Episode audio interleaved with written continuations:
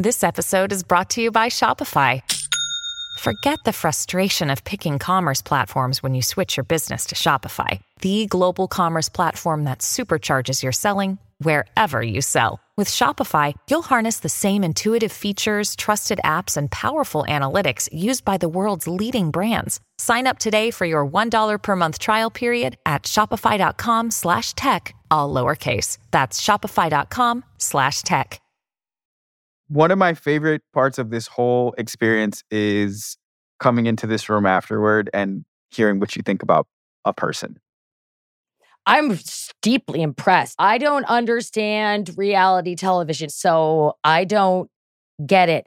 But finding out what somebody does after becoming famous at 16, and then Mm-hmm. she's like, oh, I did it, you know, eight or nine years. I'm like, that's a long time to be a household name for that long and then decide, oh no, I I I'm gonna put myself out there and do something completely different. I'm I'm really impressed. What do you think? I mean, all totally impressed by her, what she's built as a business. Each of these conversations takes on a different tone. My first feeling was here's CEO person. Are we going to be able to get to know a person here?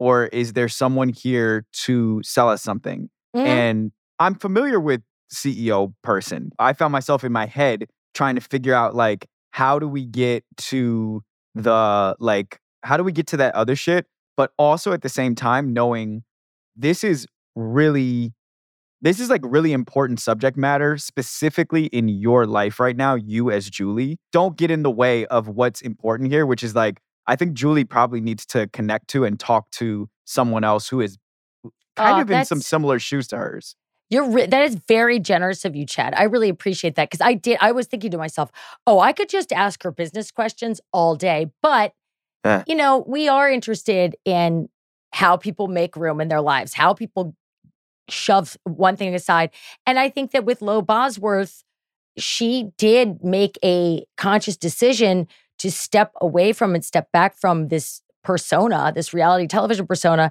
and and step back from making herself the product. And I think that that's a that is a really interesting conversation. Whether you've ever seen Laguna Beach or the Hills, which I have not, and nor have you. Yes. I- We've I- never yeah. seen it. But I- here yeah. she is running a huge company. She raised $25 million. And how do you? I kept thinking last night when I was reading her your favorite word dossier, I was like, who gave her permission? And she seems to just have that confidence. But I appreciated her vulnerability in talking about that, her her dark moment. With that, the queen of vaginal health, Lo Bosworth, on Quitters.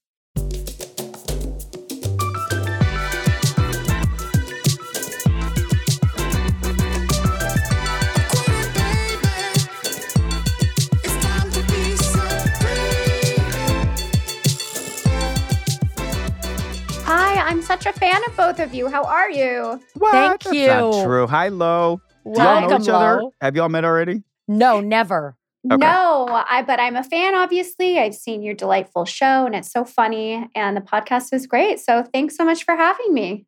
Well, thank you for for taking the being here, time. we really appreciate it. And Yeah. um, we're really excited because you are a do you can I say you're a boss bitch? Do you like that or do you like no, that is not an okay terminology. You get to you get to name yourself. It's totally fine, but um, I think people have been moving away from like girl bossing because it's come become this like controversial term, and it's you know speaks to privilege and all of these different things. And uh, you know, I, don't- Does girl I'm just- boss speak to privilege? In what way?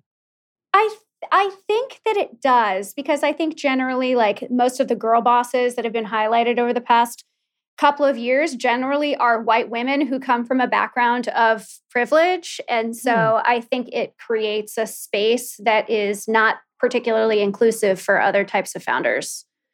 while white women are certainly not as marginalized as black women, it is not.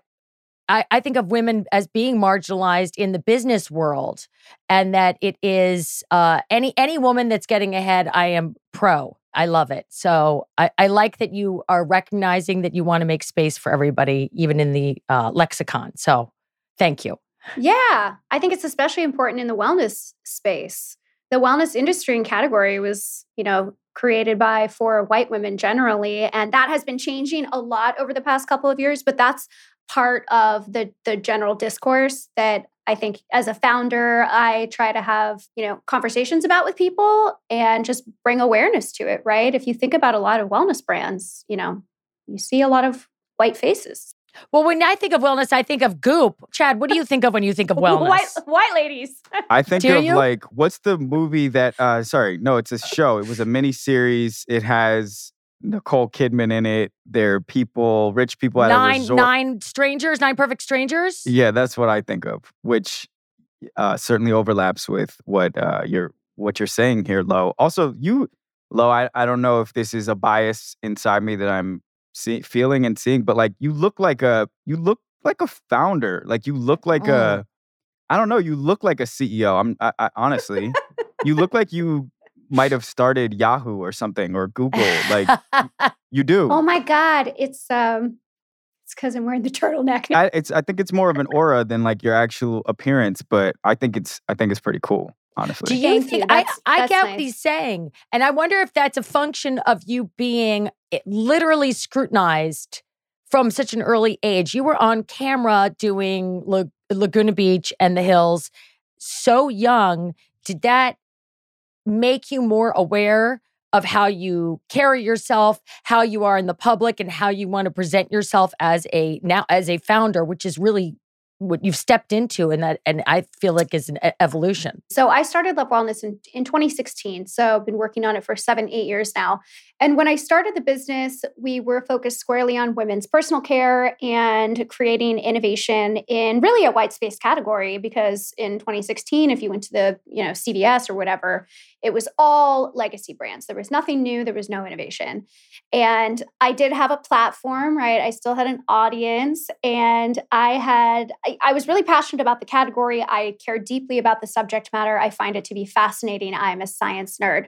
But I had all these vitamin deficiencies and it was really affecting my health. And, you know, my journey of self advocacy at the doctor's office, getting to that journey, getting to that place of understanding what I was actually dealing with wasn't just stress, it wasn't just depression and anxiety. I had underlying health issues that were causing my symptoms, right?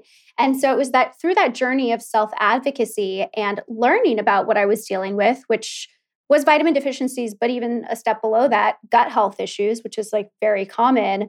I started to learn that there's so much to the category and I'm so interested in it and so passionate about it. Why couldn't I be a, a voice in this space? Right.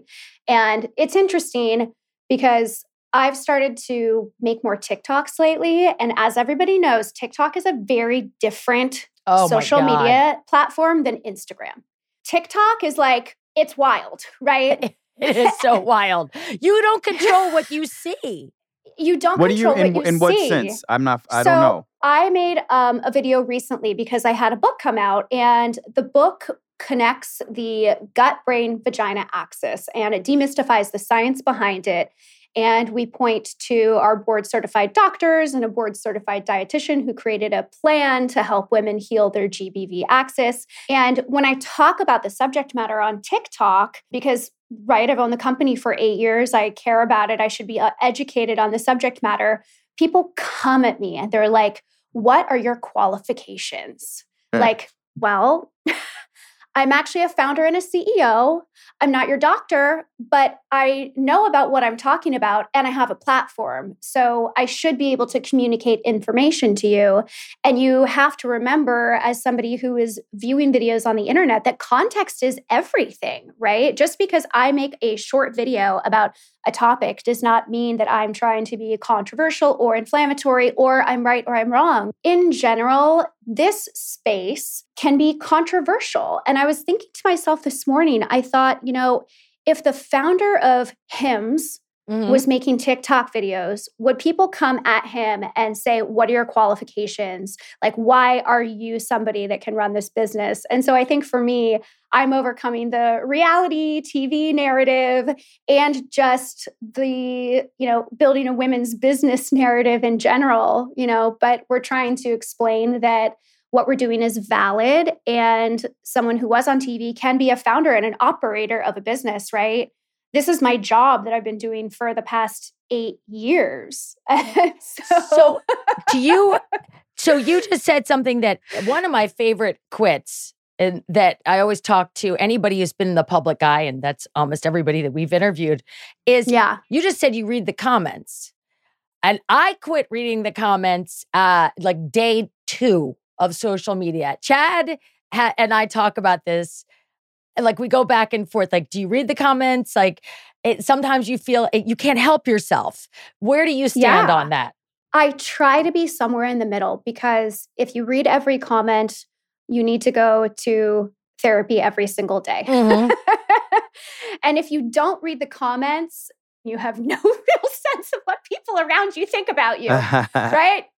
So you have to read the comments to a certain degree to understand the perception of how you're communicating and what you're saying. And it's interesting because I've actually, in a very short period of time, changed the way that we're creating content at Love Wellness by always talking about, you know, our doctors, our experts, our whoever at the top of a video. Otherwise, people are like, who are you? What is this about? Da da da. You know, people want that sense of satisfaction, but also safety and security because these are personal care products. So I understand, right? If I saw some girl who was on reality TV, I would want to know who was behind the business and the qualifications. So it's a fair question, but I am learning as I go how to present myself on a public platform in 2023, which is very different from 2016.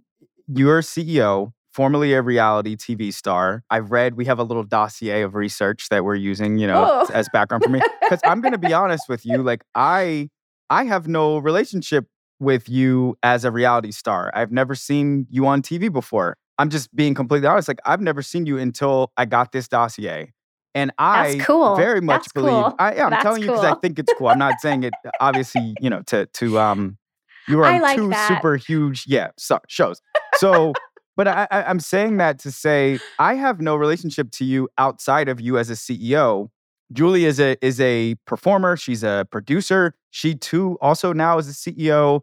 Like I want to ask you about identity. Did you at some point have to? Did you feel like you had to choose the identity of CEO and step away from the identity of TV star, or did or uh, have you always just been Lo and whatever you are is what you are? identity has definitely played a role in it. For me, when I was on reality TV, I was, you know, a supporting. I what do you call someone on reality TV? A character, uh, I have no idea. What do you call yourself? Because I was star, that you? I think. personality. Yeah. I was always more in a supporting role. And back when I was in high school and first cast, I talked to Adam DiVello, who is the executive creator, and I said, Adam, I'll make you a deal. I will do the show as long as I don't have to really get in the mix and date boys on camera and really share my personal life. Because I think at the time I was just a child and I was embarrassed to share that stuff with the world. Ultimately, in hindsight, I think it was a really helpful decision for me in the long term because it has helped me kind of move forward, right? I have less things stuck to me, right? Oh, Mhm. that relationship, oh, that drama, oh, that thing. And so for me though, I it turns out I was not particularly comfortable being on television. And so I did it for 8 or 9 years and it was a great job, right? I was 20 and I was getting paid a lot of money to be on TV. And so I thought, this is an incredible opportunity. I'm not going to say no. I'm not totally comfortable with it, but Pandora's box is open. So, how do you make the most of it? And I ended up moving to New York 11 years ago because I think I was trying to run away from Hollywood and from Mm. entertainment because it made me uncomfortable. It doesn't make everyone uncomfortable, but people knowing who I am and staring at me and talking about me, it's not the best feeling. It does not fill me with joy, right? Um, and so I think I have been trying to move away from my past and create this new identity, right? And in the position of a business owner and operator, CEO, that has certainly helped, but that's not a role that I'm playing, right? This is, I think I have always been an entrepreneur and probably would have always ended up running a business. And so this is where I feel naturally the most comfortable. I mean, there's so much already to unpack in what you just described. Yeah. You were 16 and you told the producers, I will do this show if. How did you have the agency? I'm 34 and I have a really hard time telling somebody, like, I'll do this if, if you yeah. do that. Like, How did you even find the the gall, like the the the agency to tell somebody that as a teenager? I don't know, just always uh, been bossy. But Is but that wait, true? No, but you were I- 16 and there was no such thing. I mean, the only reality television at that point was MTV. There was like Road Rules and maybe Big Brother kind of. Was there was Big Brother maybe back then? There wasn't that much like Laguna uh, um Laguna Beach and uh, when it came on. There wasn't. So- Honestly, the only thing I can say is that I did not have this like profound understanding of the future. I just was too embarrassed as a kid to want my parents and my community to see me doing otherwise private things on television. I when I think about why, that's really why. Mhm. So But it that not was a your stroke. It was not a stroke of genius. it was But just that I'm is- so uncomfortable that uh, this is these are my terms. and yet I that, think that was says literally something about who you are, though. I, I do. Yeah. Like to even be able to say I'm uncomfortable is really that's profound. it is literally trusting your second brain, your gut. It is quite literally that that like uh, they say, you know, and this is just pivoting back to what you're doing now. That our gut is our second brain. And I remember the first time I heard this was on Radio Lab, which is two scientists, so they actually know what they're talking about. We have more serotonin receptors in our guts than in our brains. So this idea that trusting your gut is literally trusting your intuition and your feeling is really valid. And what I wanted to ask is one of Chad's favorite questions, and he was sort of saying it, but I like to steal from him because he's really smart. Thief. Who gave you permission to be that 16 year old? You said, oh, it's just always that way, but somewhere, somebody built you up and gave you that permission. I have brilliant parents and I have a great family support system. And we were always taught how to communicate well, how to negotiate. You know, my dad was always the president of a company or the head of sales at a company. And so I think that background in how you present yourself to the world and understanding how important that is, I think definitely played a role in my thought process. Yeah, I, I have wonderful parents. They were squeamish about me being on TV. I gotta say yeah. they were squeamish about it but we but also we didn't know what laguna beach was going to be we thought it was maybe going to be an episode of like true life i'm from orange county and instead it was something completely different completely different but it has shaped me in really profound ways and you're absolutely right about the gut brain connection we Yeah. talk about it in the book which is right, Right over there. And it's because of the incredible vagus nerve. The vagus nerve is the wanderer nerve. It is basically a fiber optic cable that runs from your gut through your brain into many organs, into your cervix and uterus. And that gut feeling that you get when you have an emotional experience is because of the vagus nerve. That's your vagus nerve sending messages back and forth. And you're right, 90% of your serotonin is created in your gut, 10% is created in the brain. Two questions. One, what happens for men? Because if ours goes into the cervix and into the vagina, the vagus nerve, does the men's go into their scrotum and penis? Is that do they have a similar know. structure? I haven't studied it. I don't know. I haven't read about it in men's bodies, but probably. Hmm. That's really would assume. interesting. That's really interesting. So, what can we do to actually activate our second brain?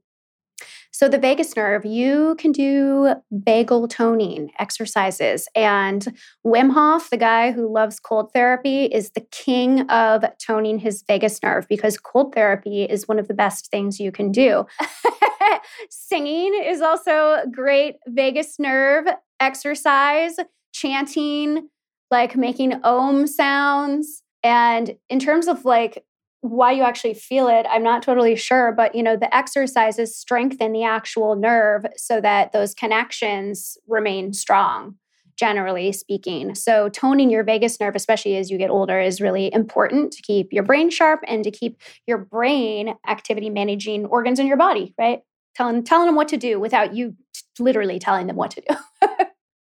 you didn't want to be a part of Hollywood anymore, basically. Uh, you wanted to come to, you're here in New York. I'm also here in New York. You wanted to have a little bit less of like people in your private life and people wanting to see what's under there. Was there anything like, were, were there any inciting incidents or were there any like real mental turning points where you decided, um, like, no, that's enough of that. I, I think I've had enough of that. I think I want a different life. We all have these um, fears that come down to really our survival needs and instincts. If you like read about where all of our fears manifest from, it's really like, do I have a home? Can I put a roof over my head? Can I eat food? Am I healthy? it comes down to our Mhm. basic survival instincts. And for me, I've always been really concerned about security. And I don't know why, right? I haven't like unpacked enough in my childhood to understand why. But for me, being in entertainment didn't feel secure in any way, shape, or form. And Um. Julie, I'm sure you know this, right? You have to get picked to be on a show. And you can get fired the very next day. And there's very little security in the entertainment industry. And that to me always felt really like a very, very huge uphill battle. Mhm. And I thought, I don't always want to have to be picked. I want to be able to pick myself. And so I think, in the same way that I did a lot of self advocacy with doctors for them to hear me, I like ha- I did that exercise with myself, right? When I considered what I wanted to do with my life, because actually, when I came to New York, I'm very passionate about cooking and nutrition. And I went to culinary school, and my talent agents at the time were like, You should be the next Martha Stewart. Like, you should have a cooking TV show. So I went to culinary school, I got trained, I made so much food content. And then Food Channel Cooking, after a lot of conversation, sort of getting into negotiations, changed their mind. They're like, actually, we're not interested in you as talent anymore. Oh wow. And Hmm. it was really heartbreaking. And it was at that point that I started to become physically unwell, mentally unwell. Hmm. And eventually I started Love Wellness as the result, right? So it's like I had this quarter life crisis from a career perspective. And that was kind of the final straw. I was like, okay, I cannot rely on this industry that does not want me back. Huh. I have to do something with myself and create something for myself. Um, that's a mouthful. I similar. I mean, it is. I, there's, there's like, I just want to go a little deeper into that same hole. Like Hollywood, I'm a little bit of an appendage to it, and not like in the heart of it, the way that you were or Julie is. But it really is really shitty, and it really Mm. feels really bad to be a part of. It's- and It's mean. yeah, yeah. And so because the, the, the, irony to me is like you were like Hollywood feels too exposed, too risky, too painful. So I'm going to be an entrepreneur, which is also extremely exposing, risky, but not, you know, but not at the same level. So you had your heart you had your heart broken by this cooking show. And then is that literally what pushed you into mental and physical I don't know what the word is, unwellness? It certainly contributed to it. The stress of that experience contributed to physical symptoms of discomfort that I was already beginning to experience. But any kind of trauma or stress definitely, you know, raises your cortisol and exacerbates things that you are already feeling in your body, right? Mhm. It takes something and it turns it into a hyper inflammatory response in the body. And so, you know, coming out of that experience, you know, I was depressed, I was anxious, I was also going through a really bad breakup at the time. It's like, Damn. just keep piling things on top of one another. Ugh. And I was in a very bad place. But doctor after doctor was like, you're just depressed, you're just stressed out. It took 18 months from doctor's appointment one to doctor's appointment whatever, and a number of different specialists for somebody to run a basic blood panel to check my vitamin levels. Are you And- kidding? No. Nobody ran a basic blood panel for 18 months. 18 months. That And- is that is so unacceptable to me. I'm enraged. Did you not know to advocate for that at the time? Did you learn to advocate for that? That's insane. At the time, I didn't know. And so I was in a cycle of just going to the doctor, here's Prozac, do some therapy, get exercise, etc. And I think it's because I'm a woman, women have women have to advocate differently for themselves and there's so many studies, right? If I go to the hospital and I say I'm in pain, it's going to be evaluated differently than a man that comes to the hospital and says I'm in pain. Like Mm. that's just proven. That's a fact, right? Mhm. So I go to the doctor and they start to think that I am like a crazy person because I just keep coming back. I'm like, I'm unhappy, I'm unwell, I'm unhappy, I'm unwell. And at the same time, I was getting like UTIs and yeast infections. And it, I didn't realize it at the time, but once I started to work with very forward thinking doctors who were open to new research, especially when it comes to gut health, that I started to get better and I started to find answers. So after 18 months of complaining, right, or self-advocating, Right. I uh. finally get a doctor that's like, let's run a blood panel, let's check your vitamin levels. Comes back severe vitamin deficiencies. Severe, so severe the doctor was like, get your butt to the doctor's office right now. I need to stab you with vitamin B. I was like, okay. And did you feel a difference right away? Not immediately. It took more than a year to start to sort of level out and feel better. But then over time, I started to realize that my sexual health was connected to these vitamin deficiencies via my gut. Hmm. Gut health problems create vitamin absorbency issues, Mhm. and they also create sexual wellness issues for women because your gut microbiome is intrinsically linked to your vaginal microbiome via a process called quorum sensing. So the bacteria whoa, in your whoa. gut- wait, slow. You are you literally uh, uh, you're a font of information. Quorum. Spell that. Quorum, Q U O R U M A M, quorum okay. quorum. sensing. Okay. So quorum sensing, imagine it like this. Imagine your gut bacteria are Mhm. holding little cell phones and your vaginal bacteria are holding little cell phones and they're texting each other from the gut being like, "We're in great shape here in the gut. There's tons of us. There's a lot of diversity here and strains of bacteria." So guess what? Vagina, you should be healthy too. You should be like reproducing to, you know, create and maintain that acidic pH level that you need down there to prevent infection and overgrowth of all these weird pathogens and bacteria and stuff. But if your gut bacteria are not in good shape, what's going to be the effect in the vagina? It's also not going to be in good shape. The gut bacteria will literally text the vagina bacteria and be like, We're not in good shape. You're not in good shape either. Mm. And it is a phenomenon that is fascinating, but explains a lot of the reasons behind if you take a probiotic for women's health, like we Mhm. make a great one called Good Girl Probiotics, why the end result is fewer vaginal infections, UTIs, things like that, because the bacteria in one part of the body influence the bacteria in another part of the body in a completely different microbiome. Can I ask a question? Sorry, I am nerding out. No, I love this. I can I can nerd out all day. But uh, the name of the show is Quitters, and you have this this massive quit that you sort of dance around. And I just want to drill down on that moment before.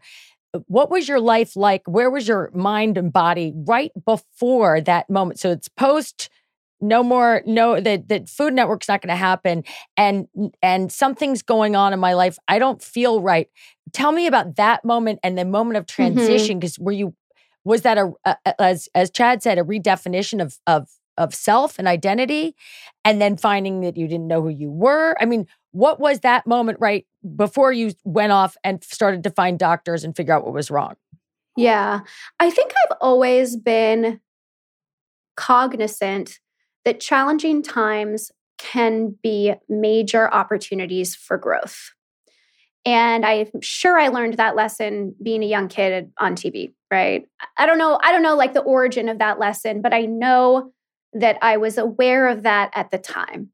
And I remember getting the call from my agent about the cooking thing and laying down on my bed and just crying and like crying for the rest of the day. And it was almost like that day, if you think about like a glass of water and like I'm the glass of water, from that day forward is like the water starts to spill over. And that's all my like physical and emotional and mental discomfort. mm-hmm. It's the water like overflowing. And I just remember that it took a number of months. It took going home and staying with my parents for a few weeks. It took a lot of time laying on the ground. And then ultimately, my relationship falling apart.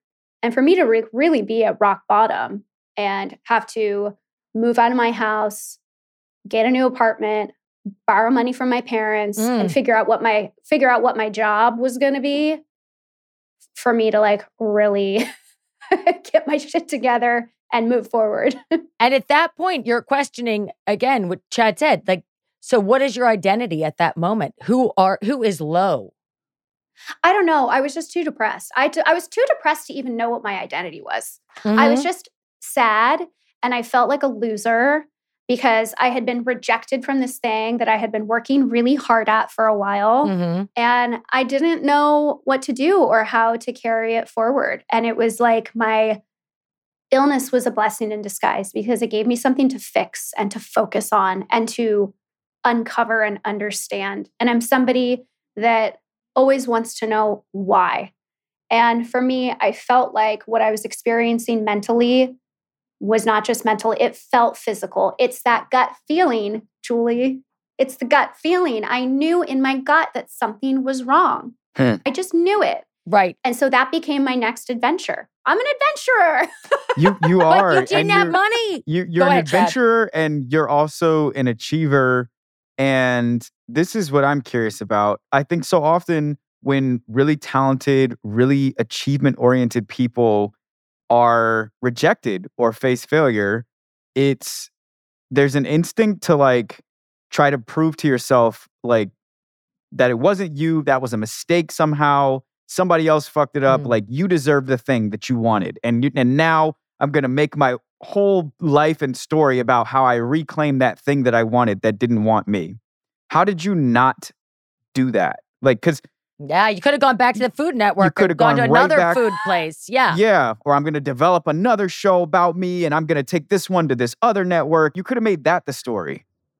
I could have, yeah. I think I was exhausted by what I had been going through since I was a teenager. I was just too exhausted. And I think I, I, I don't exactly know when, you know, ultimately the decision was made, but you know, as I was working on the TV stuff, I was also working with a lot of brands and creating a lot of content on social media, like paid media, right? And people are still doing it now. You can get paid a lot of money to partner with a brand. And I had this realization even through that time. I was like, this is not sustainable. Who's Hmm. going to want to like hear from me when I'm Mm-hmm. my age now, right? About w- what water bottle I want, right? Mhm. it's not sustainable for Mhm. somebody who doesn't have a consistent platform or audience to always expect that this can be their job or their life or their career. Right. I realized that very early on. And I, I think I had just really, I had just totally reached my limit with entertainment. I just was like, I am so sick of other people choosing for me Mhm. whether it was on the show that I was on and Mhm. directors and producers decide wh- y- your character is going to be in the background in some editing room or people who were looking at my Instagram deciding okay I'm going to I'm to pay Lo to talk about this product right Mhm. it just felt so much like nothing was in my control Mm. and it comes back to that original place of like needing to be secure right needing to be able to pay my rent Yeah. to go to the grocery store i like you know I, I i worry about those things maybe not in a rational way now because you know my business is really successful but part of me wonders have i worked so hard because like that's my like origin fear right Mhm. but that makes perfect sense. And it makes perfect sense that you would, I mean, there's the hierarchy of needs. And when you don't feel like those are being taken care of, you can't get on with the business of of being well mentally and physically. correct You've got to take care of that hierarchy of needs. You said, I got so sick of it. I got so sick of it. Is it fair to say, and I'm putting words in your mouth, that you got sick of being the the product? Yes, absolutely. It just felt cruel. And Mm. anybody that works in the entertainment in- industry Mm. understands that it can be really, really cruel. You have to have exceptionally thick skin. But I don't even know if, as humans, we're supposed to have skin this that's this Yeah. thick. Right. You know what I mean? Right. Yeah. Like, what kind of evolving are we doing here? Like, we're going to turn into robots at some point because we know ourselves so well. Like, we're Yeah, so I mean. I we've been know. around as humans for, I don't know, 100,000 years, and social media has been around for 12. Right. And so, we've like, only had comments and, and Instagram for however long. Like, there's no way we've evolved fast enough to accept this many gut punches on a daily basis. no it's it's not normal and i just made the decision i was like i just don't want to subject myself to this so consistently anymore and have this thing that i don't that doesn't really make me feel good be the source that i have to rely on to like be safe every single day right I quit my job at Google at this point, like a long time ago, like eight Yeah. years ago, not super long time, but a pretty long time ago. And what I have been guilty of sometimes is like wa- like kind of watching the story of my other life in my head, like oh Mhm. man, at this age, I would have been a, you know, fucking director of such and such a thing, and I would have had this salary and I would have had this thing. And it gets more faint, I think, year over year. But like, do you watch the story of your whatever that other life was that probably some people wanted for you in that other world and that you might have felt inert in at some point? Like, do you ever check in with that person over there? Very rarely, to be honest with you. I have very few regrets about the decision that I made to make a pretty big pivot in my life. I would say that my old life and my new life are still connected because of the internet, right? Like Uh-huh. because of social media, I still have an audience and a platform. And so, of course, I'm going to use it to have conversations with people, right? But no, I really don't look back with regret very often. I think I made a good choice for myself ultimately. I'm so much more comfortable in my in my life now. Like walking the streets, being anonymous, except when I'm on TikTok and people are talking shit at me. I love that. People always say to me, uh, my mom, chief amongst them, she has this wonderful thing she says that is meant to be very nice, and I love you, mom. But it it is. We used to, you know, at the height of sort of modern family fame or whatever, you know, we couldn't get through lunch without a lot of interruptions. And now we'll be somewhere, and she'll go, "Isn't it wonderful? We've been here for three hours, and no one has even looked at you." And you, you go, "Ye- Yes, that is wonderful. But the indicate, eh, but there's also this sort of underlying thing that's like, therefore, you don't exist, or therefore, you're not at the height of your game anymore. And I always say, oh, I'm fine with that. I've always seen myself, I always see myself as anonymous. And then when somebody recognizes me or something, that's more of the exception to the rule. I love hearing you say, I like being anonymous because I feel like nobody believes that. Do you get challenged on that? no, not really. Good. but, you know, I think New York is culturally different from LA in that Yep. way, Yeah, you know. it really is. So, People are too cool. and it, People are too too cool. cold. no, they're cool. People They're are they're cool. too They too don't want to busy. admit it. too. They're in People a aren't rush. gonna nerd out. They're not. Yeah, they got their own shit going on. Yeah. You see so much crazy shit in New York City every day Yeah. that it does not matter if Lady Gaga walks past you. And she has. I was like, there's Lady Gaga another Uh-huh. day. Like people here just have something to do, have a place to be, and we are constantly dealing with stimuli all over the place, right? And so for somebody like me, I'm like, yeah, I just cruise through my day and like nobody cares about me. And that is delightful. It means that I have like recaptured myself, which is Mm. just my own person. I remember two experiences when I was like 17 when Laguna first aired. The first was at a pizza place in Laguna. And it was like right after the show had premiered. And like it was a place that I used to frequent twice a week in high school, right? Like with my pals. And all of a sudden, people there were like staring at me. And then another time was at Forever 21 at the, yes, at the mall. The mall. the mall. And people started following me around. And I was like, oh my God, I hate this. This is You hated so it. uncomfortable. So uncomfortable. Did you feel unsafe in that in that moment? I just felt judged. But I don't know why. It's not like they were like saying things at me that were impolite. I just was like, why are you looking at me? Yeah, that's I I I totally get that. And I've talked to Chad about this because he's like, you gotta love being and Chad, you might have evolved on this since you first said it like a year ago or something that Yeah. it's gotta be great to to have all those eyes on you. And I, I- was I- like, I- no, I feel a sense of shame. It always feels like someone's catching me like on the toilet when they are staring at me when I'm eating or something. There's it feels like something's inherently wrong. And I don't I can't put my finger on it, but it's not okay. And and what I think I said, but we have it on record. But what I think I said was I Uh, don't even think I was weighing whether it was good or bad. I was saying I wanted it. And Oh yeah, and, you did. That's true. And I want it a lot less. Even do? just after a year. Yeah. I mean, probably from a year of talking to people who keep telling me that it sucks, like from doing this show. right. Well, think about why you would stare at somebody, right? It's because like there's something on their face or I don't know, something is atypical with what you normally see. And that's why you stare at somebody generally, or you think they're like Yeah. really handsome or whatever. but it's not because it's like not no, no, normally for good reasons that you're staring at somebody. And so if you think about that on the receiving end, you're like, why are you looking at me? Right. What's wrong with me? It feels like an objectification. We used to call it celebrity petting zoo because you become a llama or a, like a cute like pig that they want to, you know, take a picture of.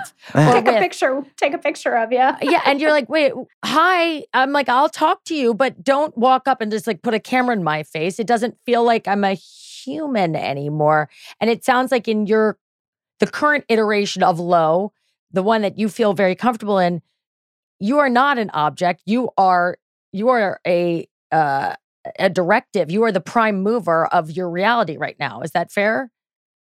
Yeah, absolutely. So how and, um, can I ask you how you started that? Because you went from again, so you're on the you're on your bed, you're crying, you broke up with your boyfriend. I'm I'm shorthanding it. You asked for money from your parents, which made me like just what's worse than when you feel like you're independent than to have to take a step back. All my empathy there. And then and the cooking show doesn't go, and you decide you go through your health journey and advocating for yourself.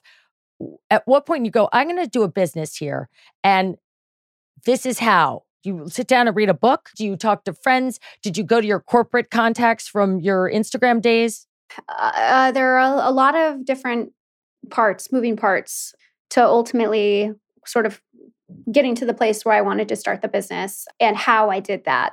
But it's when I started to have positive results on the health journey, whether it was taking probiotics or switching out the types of products I was using from toxic to more clean, safe products. Because the reality is, and there's not broad recognition of this, but it's growing. The idea of like bad ingredients in skincare and beauty also Mhm. applies to women's personal care products, Mhm, right? Mhm. So, like, same thinking, right? But back then, nobody realized that.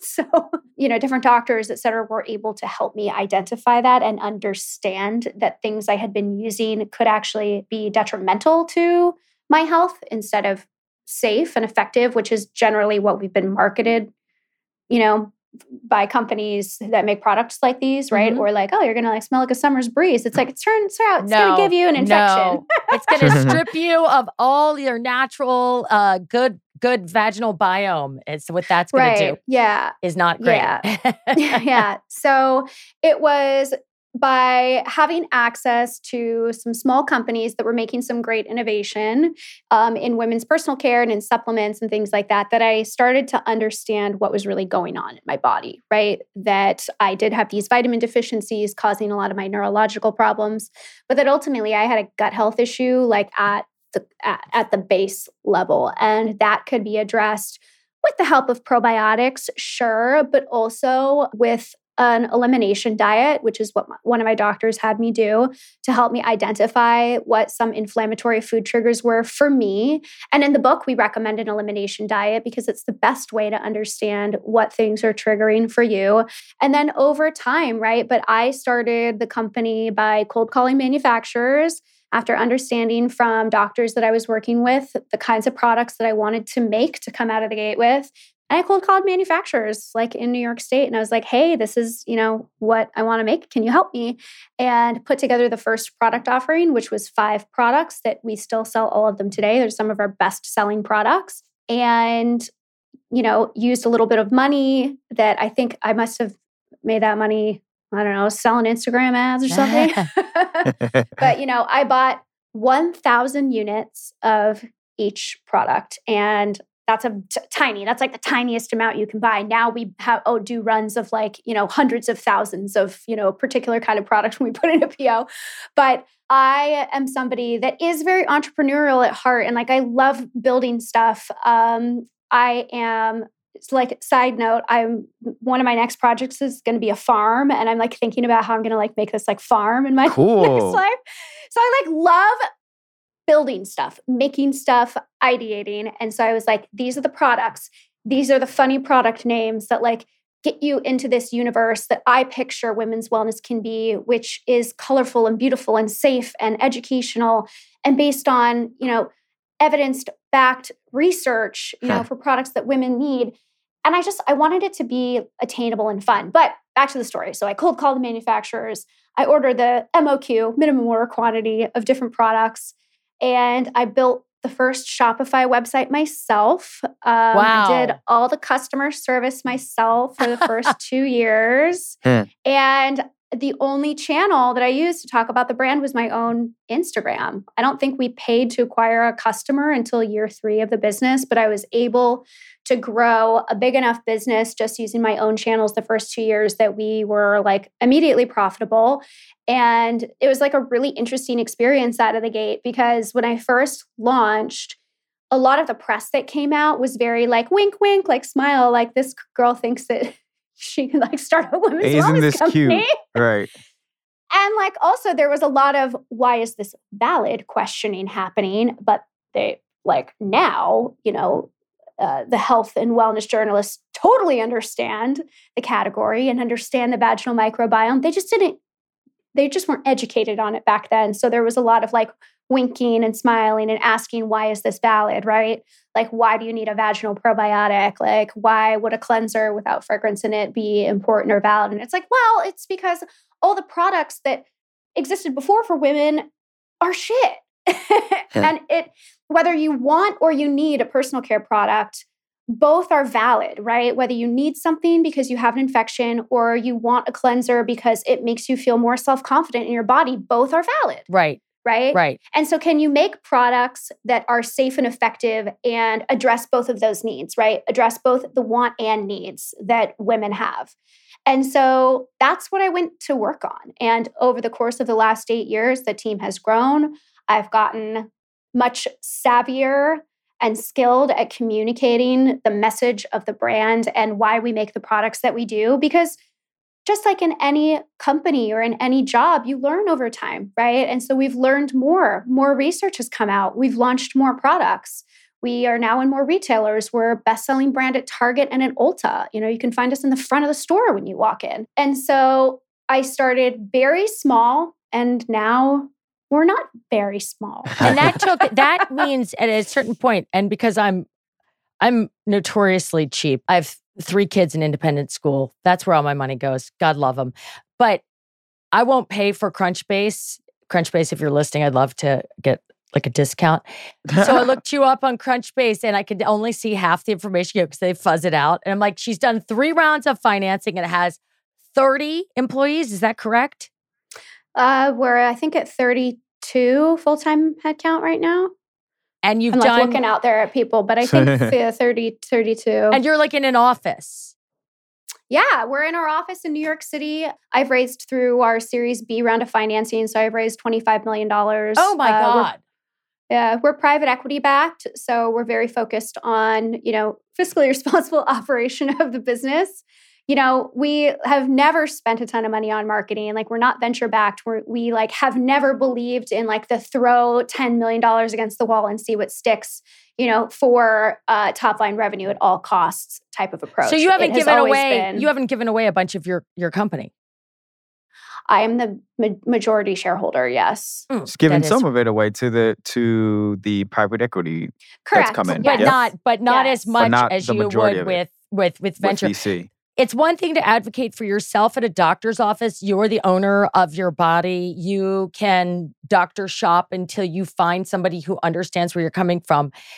It is a completely different thing to walk into rooms of predominantly dudes but where the, the, the power structure is doesn't look like you and Mhm. ask for money and stand there and say vagina vagina vagina how did you become a person that can then also stand in front of those people with a powerpoint presentation talking about you know quarterly sales and still talking about women's health in a serious way that doesn't make everybody blush and feel weird because no one can say the word vagina without getting all funky Well, I would say that in America, when you talk to these people, they are incredibly focused on building strong businesses.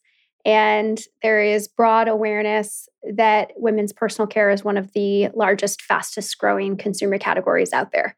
So everybody takes you seriously. You know, they may not want to like talk about vaginal health per se, but they are really interested in your business because they're looking at the numbers. And they're and you weren't at like the a, numbers. you were not like a 25 year old um, little dude bro with you know cargo shorts on. Like you had a business already. Like you yeah, you already well, were what- revenue producing, E- right? e- exactly. Yeah. So I was in an extremely fortunate position that I was able to start my company on my own. And I had two, two and a half years worth of data and proof points to go take to people. I said, I have already proven this out. Like, Right. I'm profitable. It may be tiny, but I'm profitable.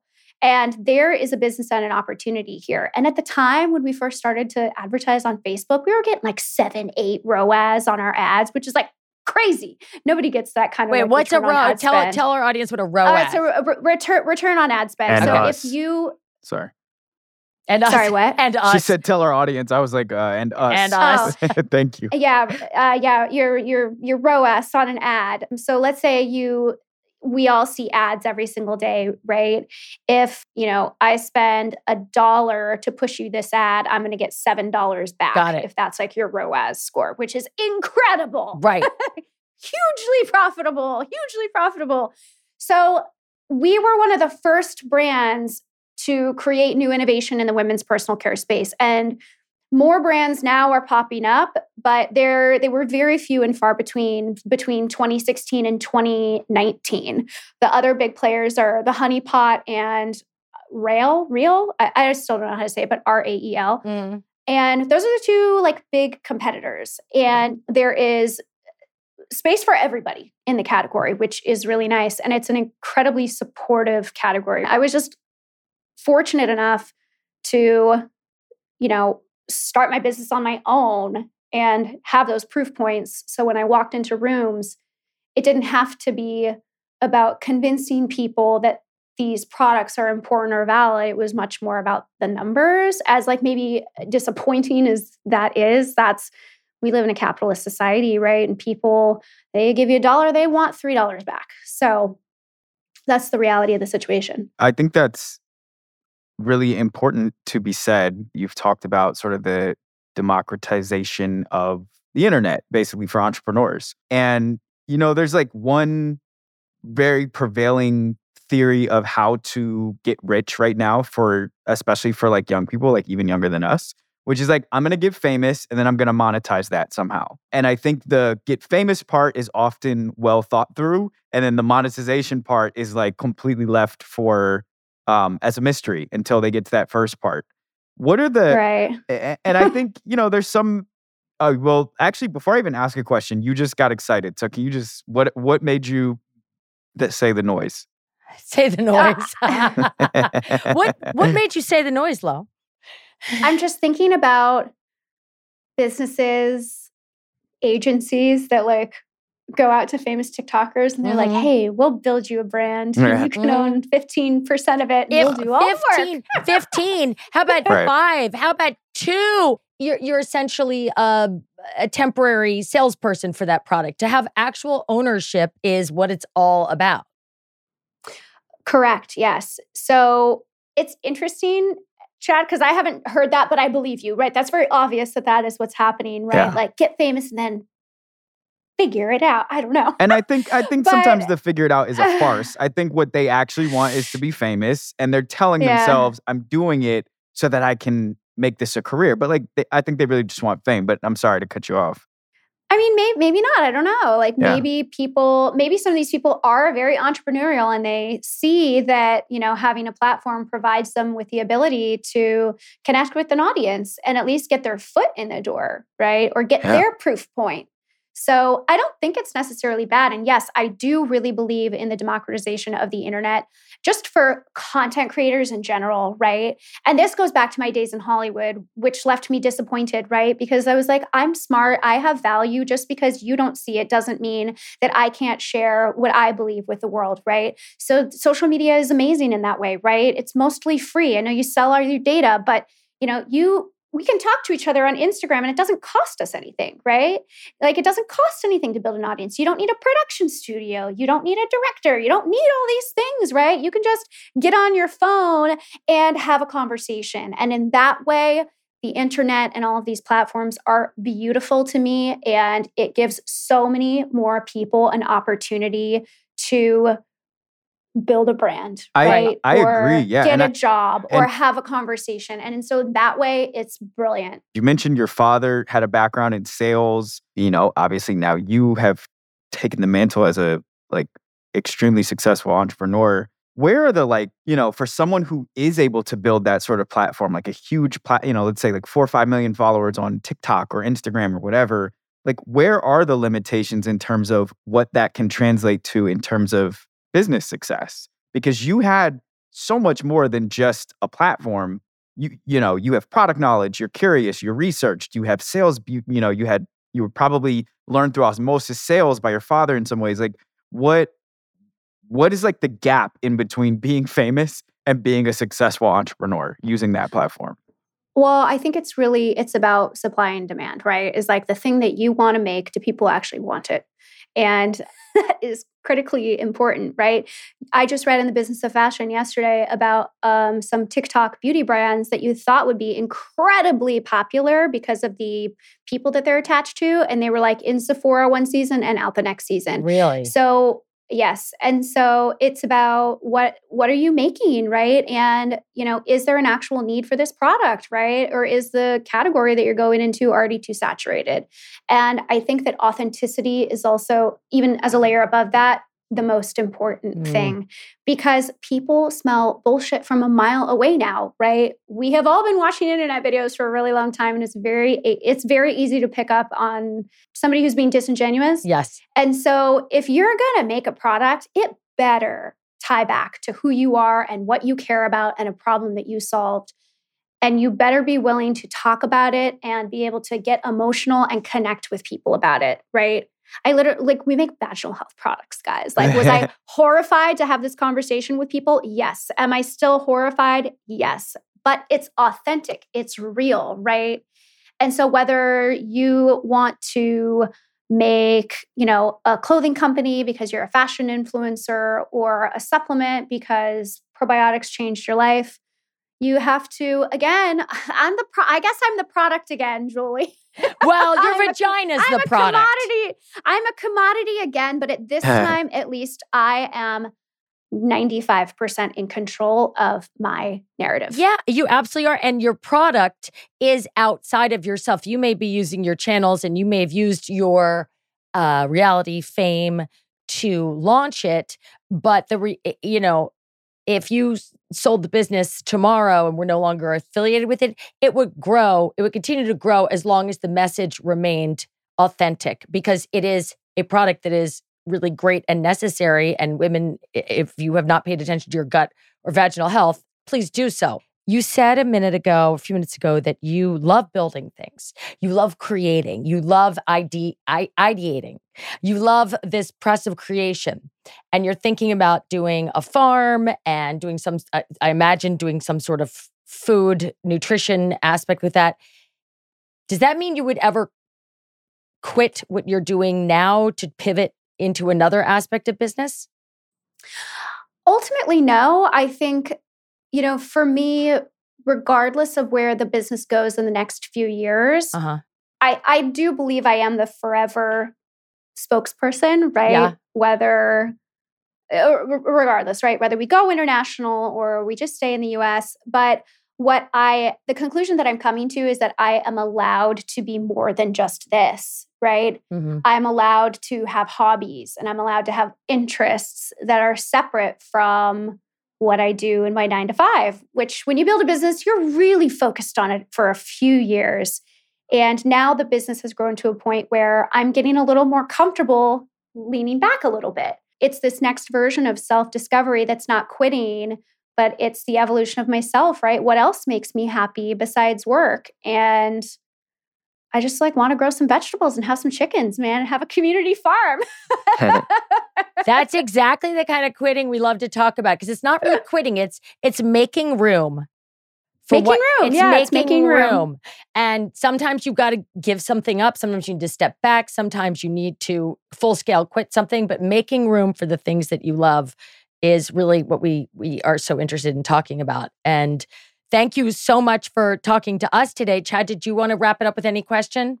You look, I, I know your thinking face, and it's like, Damn, mouth is um, chewing No, and- I didn't. I, I, I, I think I what I really liked is that, I mean, among other things, is you embody a principle that's in every like twenty two eh, year two thousand and beyond book about entrepreneurialism, which is like solve a problem, Problem. that actually exists in your life. I think you like completely embody that, and it's it's just reaffirming to sort of watch your journey and like for me as an entrepreneur to remember that like stay in the problem like don't you know don't get too cute so thank you Thank you so much, Lo. You really are an inspiration. You know, I'm I'm just launching my own brand right now of of uh tween boys uh skin and body care and it is so scary and so overwhelming and it is fantastic and, and and inspirational to talk to a woman founder like yourself who did it on her own and is and made it a success. So you're really an icon. We're going to put up a poster of you in the house. Thank you.